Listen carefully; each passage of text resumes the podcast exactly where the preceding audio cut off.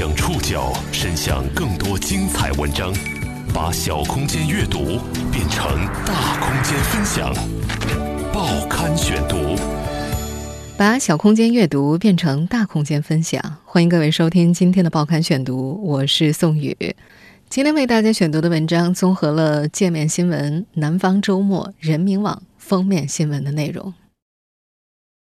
七月十三号，国家发改委等十七个部门联合发布了《家政服务提质扩容行动方案（二零一七）》，提出开展家政服务市场专项检查，加大对违法违规行为防范惩处力度。这也让从六月底开始的关于家政行业困局的讨论看到了希望和曙光。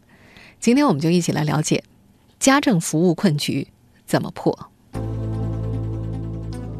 杭州保姆莫焕晶在雇主家放火烧死女主人与三个孩子的惨案，刺痛了全社会，引爆了对保姆与家政市场的信任危机。你每个阿姨来，我们不都要登记她身份证吗？身份证、复印件，咱这都会留底儿的，上岗证还有健康证都有的。在当今社会，家政行业的市场规模已经达到两个亿，正成为朝阳产业。作为起步较晚但发展较快的行业，家政行业长期处于制度和管理的灰色地带。当全社会对家政的需求越来越大，未来怎么办？报刊选读今天和您一起了解家政服务困局怎么破。大家对于今年六月底发生在杭州的那场悲剧，应该还记忆犹新。那是六月二十二号，杭州的一个高档小区。三十四岁的保姆莫焕晶在客厅纵火，烧死了家中的女主人和三个孩子。随后，莫焕晶被杭州检察院以纵火罪、盗窃罪批捕。根据多家媒体的报道，莫焕晶嗜赌，有偷窃的行为，因为身背巨额债务而不得不离开老家广东东莞。二零一五年北上，进入家政行业。这起惨案引爆了人们对于保姆和家政市场的信任危机，舆论都在追问。为什么雇主以月薪七千五百块的高薪，从上海一家中介公司雇请来的保姆，存在个人信用记录重大瑕疵而不知情？有网民质问：为什么一个失信的人没有办法去开银行账户，没有办法坐飞机，却可以做保姆呢？在家政行业从业十一年，目前是一家母婴公司高级培训师的陆寒风，对这个却并没有感到惊奇。根据他的介绍。在老家输光了钱啊，跑出来做阿姨的，目前行业内并不少。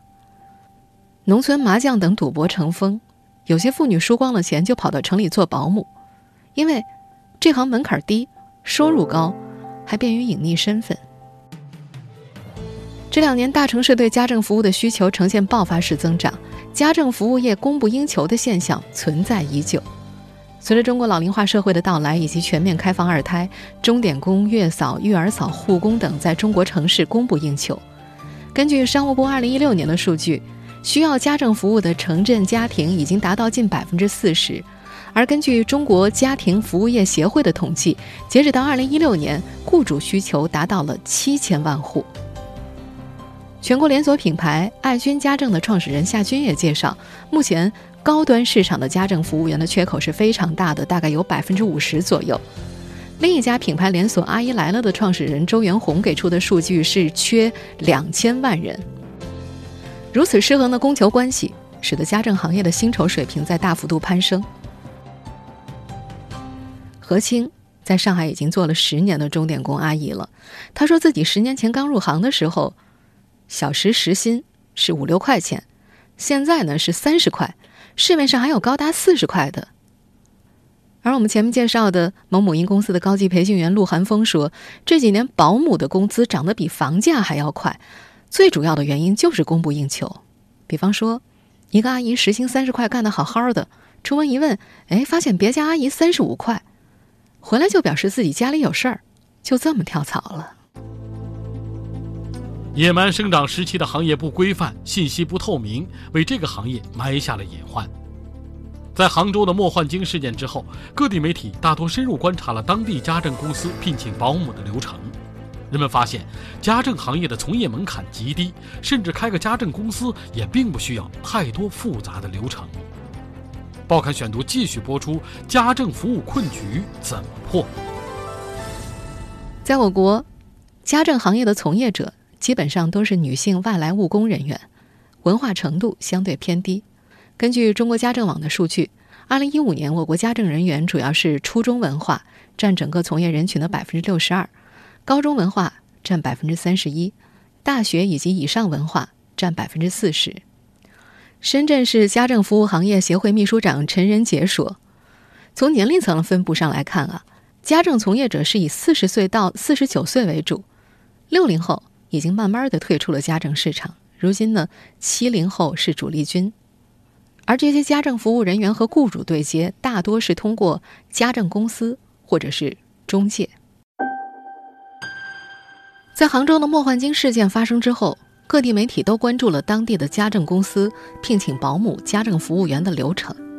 在我们南京，一家家政公司的服务人员说：“他提供什么证件啊？把身份证，然后体检报告，或者健康健康证也可以。这个也不能讲行业规定，这个因为你到人家，人家家里业主需求。呃，超出五十岁以上必须有健康证，五十岁以下就可以没有。对，在山东，家政公司对服务人员的要求。也并不多。咱这三证、身份证、复印件，咱这都会留底儿的。你那合同上也都有，上岗证还有健康证都有的。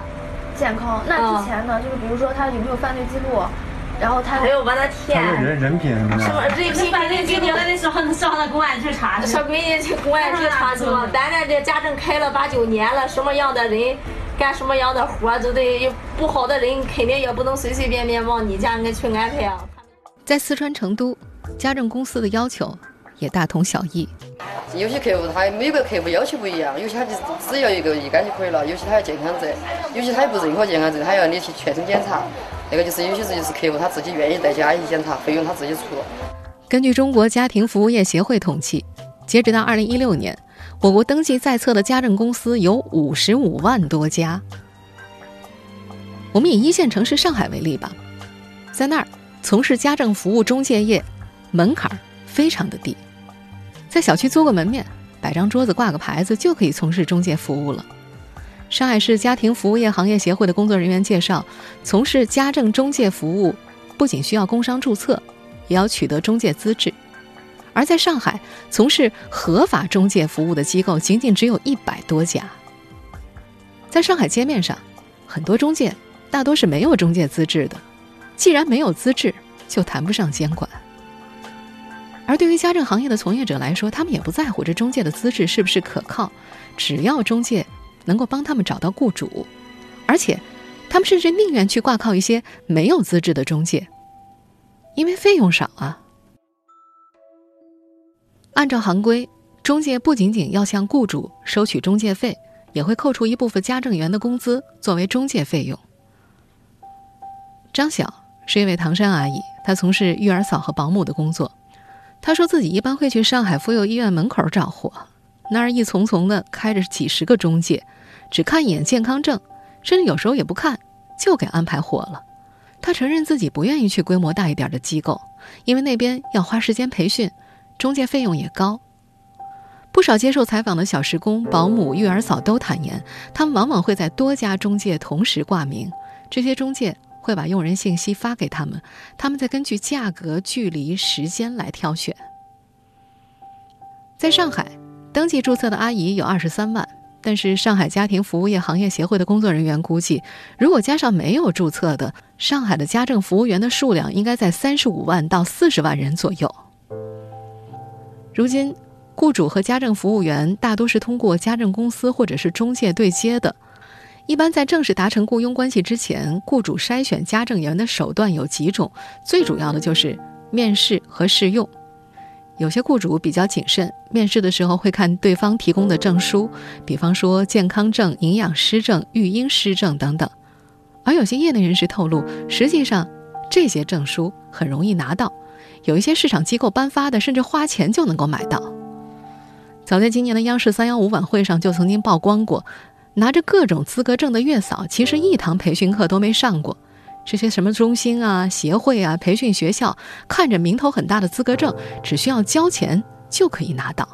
这个月嫂证啊，月嫂证，他有有办法给你，是吧？不是这个东西培训培训是假的，主要是拿那本证。相对来说比较难拿的是地方人社部门颁发的技能培训证书。上海家协的一位工作人员说，在上海，阿姨这一证的持证率不到百分之二十。不过，在家政行业已经从业十一年的陆寒风看来，实际上这类证书的花钱更多，水也更深。他说，里面的肥水太大了。考这类证书，只需要阿姨先到中介去报名，交个三百五十块的报名费，再到培训学校上个免费的课，每个学员国家还给补贴一千多块。一场培训下来，中介公司和培训机构两头赚钱。陆寒风说。这种走马观花的培训啊，更像是个大染缸，把刚入行的阿姨都教坏了。他说：“那些培训就是听听课、聊聊天儿，阿姨们讨论更多的是如何跟顾客博弈，如何偷懒占便宜。”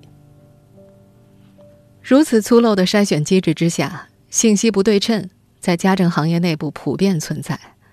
五八到家提供了一组数据显示，事后发现保姆在作案前有过犯罪记录的占百分之七十七。信息不对称的背景之下，雇主平均要面试四个人才能够选定满意的家政服务员。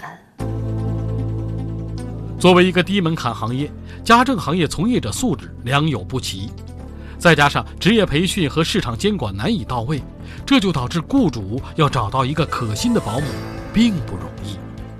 报刊选读继续播出：家政服务困局怎么破？今年三月份到五月份。北京市政协对北京的家政和便民服务、健康和养老服务等领域，通过一万零七百六十二份问卷进行了调研。结果显示呢，北京市民认为家政行业服务质量较差的，占到了调查对象的百分之五十七。对此，年过八旬的蔡敏夫妇深有体会。蔡敏说：“哎，家政市场上保姆很多呀，找个好保姆实属不易。”一年前，蔡敏和老伴段天才从北京市区的出租房搬到了房山区的一个小区里。老两口有三个女儿，都年过六十了，很难再照料年迈的父母。三个女儿最后商量好，每人每月出一千块，雇佣保姆来照顾两位老人。老两口跟一家家政公司签约了一年，中介费八百块。在签约期间呢，一旦他们对保姆不满意，可以无限次的要求换人。不久前呢。老两口刚换了保姆，不到一年的时间，他们已经换了五任保姆了。其中有的是自己主动请辞的，还有的是被老两口辞退的。退休前，蔡敏在市区某街道上班。他说自己常跟便衣民警上街抓小偷。老太太说呀，小偷见得多了，也就练了一双火眼金睛。前几任保姆到他家之后，保姆不出门，他也不出门，像防贼一样防着保姆。蔡敏说了这么个例子，说有次屋里桌上放了个新水杯，第一任保姆连招呼都不打，拿过来就自己用，被他发现了。老太太直接说给保姆用，他还不要，一点情都不领。说着说着，他把屋里指了个遍，说那位保姆空手来的，被辞退的时候带着一大包东西离开，问他哪儿来的，他说自己买的。老太太说自己也没计较，保姆带走的那些都是生活用品，不值钱的。他给家政中介打电话说这件事儿，对方表示没法核实，说把保姆辞退就行了。北京某家政公司的员工李慧不否认个别保姆的手脚不干净，他说在北京有一些个人开的小家政公司对保姆根本就不登记，随便拉上个人就安排上班了，到底怎么样，什么背景，连他们自己都不清楚。那些不规范的家政公司收到中介费之后，签一单挣一单，保姆进入市场也就不管了。一旦雇主家出现问题，根本就找不到。根据李慧的描述，自己所在公司的家政人员入职需要进行登记备案，然后经过十天培训。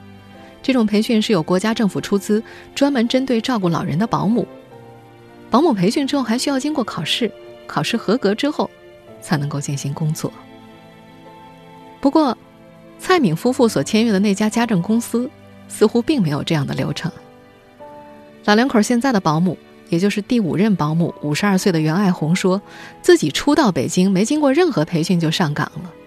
他在家政公司找工作的时候，只被要求提供身份证和健康证，再交五百块的中介费就被录取了，然后就等待家政公司派活儿。相比此前几任保姆，蔡敏和老伴儿。对于第五任保姆袁爱红还比较满意。袁爱红到他们家之后，干活很勤奋，手脚麻利，和老两口相处的挺好。看起来蔡敏夫妇这次运气不错。杭州保姆纵火案再度引发了人们对整个家政行业的关注。在野蛮生长的家政丛林中找保姆，真的只能靠运气吗？家政行业的乱象可有解决之法？报刊选读继续播出：家政服务困局怎么破？截止目前，在杭州保姆纵火案当中，并没有见到雇主对保姆中介公司追责或者索赔。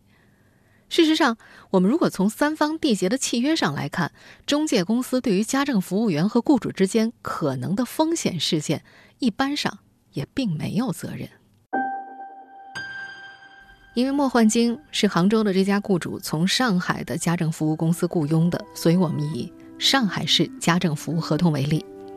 其中呢，家政服务员仅仅需要提供身份证、体检证明和机构培训证明，中介的义务是验证身份证、督促体检、岗前培训、逐步建立个人职业信息档案。但是，怎么去建立这份档案，并没有进行细化。其中还规定。雇主要为家政服务员交一份六十块钱的家政服务责任保险，但一般中介呢会向雇主收取一百块钱，中介费用是雇佣双方都按照家政服务员首月薪酬的百分之二十交给中介。收取中介费之后，中介在一年之内有义务帮助雇主换家政服务员，但如果出现偷盗等其他情况，中介概不负责，看好财物是雇主的责任。在业内人士看来，这个契约很不公平。另一方面，也导致了家政中介市场的散乱。在业内，有关方面曾经提出家政市场上推行员工制的方向，也就是中介公司对于家政服务员实行公司化管理，为他们缴纳社保、医保、养老保险，严格按照收入纳税。在家政主管部门商务部的“十三五”规划当中，也对这一方向予以了明确，探索发展员工制家政服务企业的新途径。但实际上，在业内，员工制是中介、雇主和家政服务员三方都不愿意去做的事情。原因是这会大大增加交易的成本。爱君家政的创始人夏军算了一笔账，比方说吧，一个阿姨月薪七千块，如果实行员工制之后，扣掉社保和税。到手五千多块，阿姨不干了。要保证阿姨到手七千块和市场价持平的话，那么社保和税收三千多块的成本只能是中介或者雇主来承担。家政公司当然不愿意埋单，就只有雇主埋单了。显然，雇主也不愿意多掏这三千块，他会去找不用交这笔钱的中介。所以，在他们看来，家政公司员工制做不起来。家政服务员本身就更加不愿意缴纳社保和所得税了。在上海工作的唐山阿姨张晓说：“一般保姆不愿意交保险，因为雇主和保姆的关系是不固定的。很多人不想长期做这个，他们觉得交保险没有意义，而且如果实行公司化管理，保姆会受约束，感觉不灵活。这种局面也和社保制度有关。按照目前的制度，在一个城市缴纳社保不满十五年，一部分养老金是带不走的。”上海交通大学安泰经济与管理学院的特聘教授陆明表示，这种不愿意参加社保的心理，跟劳动者在一个城市的落户预期不强有很强烈的关系。在上海已经做了十年钟点工的何清坦言，养老保险要缴纳十五年以上才能够领养老金。他今年快四十了，以前都没交过，再继续干十五年可没把握。婆婆病了，儿子结婚，他是随时可能要回老家的。家政服务业的员工制实行很难，那么家政服务公司能够从其他方面去审核从业人员的资质，规范行业自身吗？在业内人士看来，这也不容易。因为上海家协的工作人员介绍说，目前整个家政行业只有服务合同，没有劳动合同。如果发生纠纷的话，无法纳入劳动合同法调处范围，很多问题不能够通过劳动仲裁解决，只能够算作经济纠纷或者服务纠纷。而更大的软肋是家政服务公司缺乏信用审核的手段和工具，比方说犯罪记录、信用记录、个人病史，政府不对家政服务公司开放这些信息，目前家政服务公司能够做的，只有看家政服务员的身份证、健康证、培训证，顶多呢是和征信机构付费合作。家政服务公司没有信用审查的能力，行业就容易藏污纳垢。线上家政中介平台“阿姨来了”的创始人周元红形容，现在的家政行业的状态就是走夜路撞大运，整个行业还没有浮出水面。一边是旺盛的市场需求，一边与雇主间纠纷频发。当下的家政服务行业亟待平衡家政服务领域的需求和供给，走出乱象频生的怪圈。关于家政服务，七月十三号出台的新规在哪些方面下了大力气？报刊选读继续播出：家政服务困局怎么破？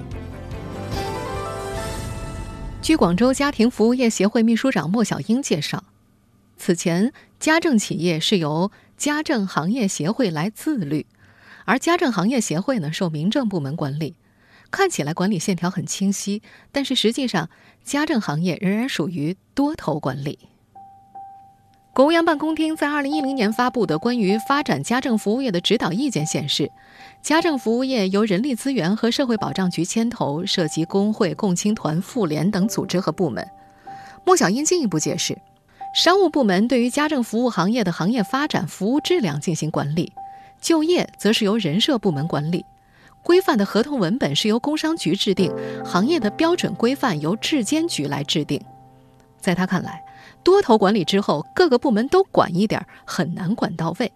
他希望政府能有一个部门实实在在的管理这个行业，从头到尾都管起来。他还表示，在广州。家政行业协会只能够管理会员单位，不是会员单位管不到。有些不合法的企业在行业协会之外，即使不合法的企业要求加入协会，他们也不敢收，因为加入协会是一定要有工商营业执照的。一些不合法的家政企业在招聘人员时，往往不按照规定来。莫小英担心，部分家政企业不加入行业协会，行业自律因此被削弱。一旦个别企业出了问题，对整个行业都会带来很严重的打击。他建议，要是能做到在家政公司注册的时候就把好关，打击不合法的企业，对于规范行业来说具有重要的意义。不过，多年野蛮发展之下，我国家政服务行业已形成庞大的市场规模，单单这一个办法显然无法管好整个行业。好在，对于家政服务业所面临的乱象以及所面临的困局，行动已经开始。七月十三号，国家发展改革委会同人力资源社会保障部、商务部、教育部、工业和信息化部、民政部等十七个部门联合发布了《家政服务提质扩容行动方案（二零一七）》，提出开展家政服务市场专项检查，加大对违法违规行为的防范惩处力度。为解决家政服务业巨大的供需缺口，行动方案明确将集中出台一批有力有效的政策措施，促进家政服务行业保持较快增速，吸纳农村转移劳动力、城镇下岗职工、中西部贫困地区女性、四零五零人员、灵活就业人员等重点群体的就业作用进一步增强，从业人员数量达到两千八百万人左右，为家政服务业的长远健康发展夯实基础。此外，为了提升家政服务人员的职业化水平，行动方案还要求要强化家政服务业的岗前培训，育婴员、养老护理员等职业实行在岗回炉培训制度，推动有条件的职业院校（含技工院校）开设家政相关专业，支持产教融合、校企融合，大力开展订单式培训和在职培训。同时，行动方案还提出将强化监管，进一步优化市场环境。商务部、人力资源社会保障部将会研究出台加强监管管理、促进规范化发展的政策措施，开展家政服务市场的专项检查，抓紧加大对违法违规行为防范惩处力度。同时，还要加强家政服务行业诚信体系建设，推动有关部门签署家政服务失信联合惩戒合作备忘录，建立家政服务企业从业人员信用记录，并且相应纳入国家企业信用信息公示系统。全国信用信息共享平台和信用中国网站，这就意味着有劣迹的家政服务企业和人员将会面临多部门的联合信用惩戒。听众朋友，以上您收听的是《报刊选读》，家政服务困局怎么破？我是宋宇，感谢各位的收听。今天节目内容综合了界面新闻、南方周末、人民网和封面新闻的内容。收听节目复播，您可以关注《报刊选读》的公众微信号“宋宇的报刊选读”，或者登录在南京网易云音乐。我们下期节目时间再见。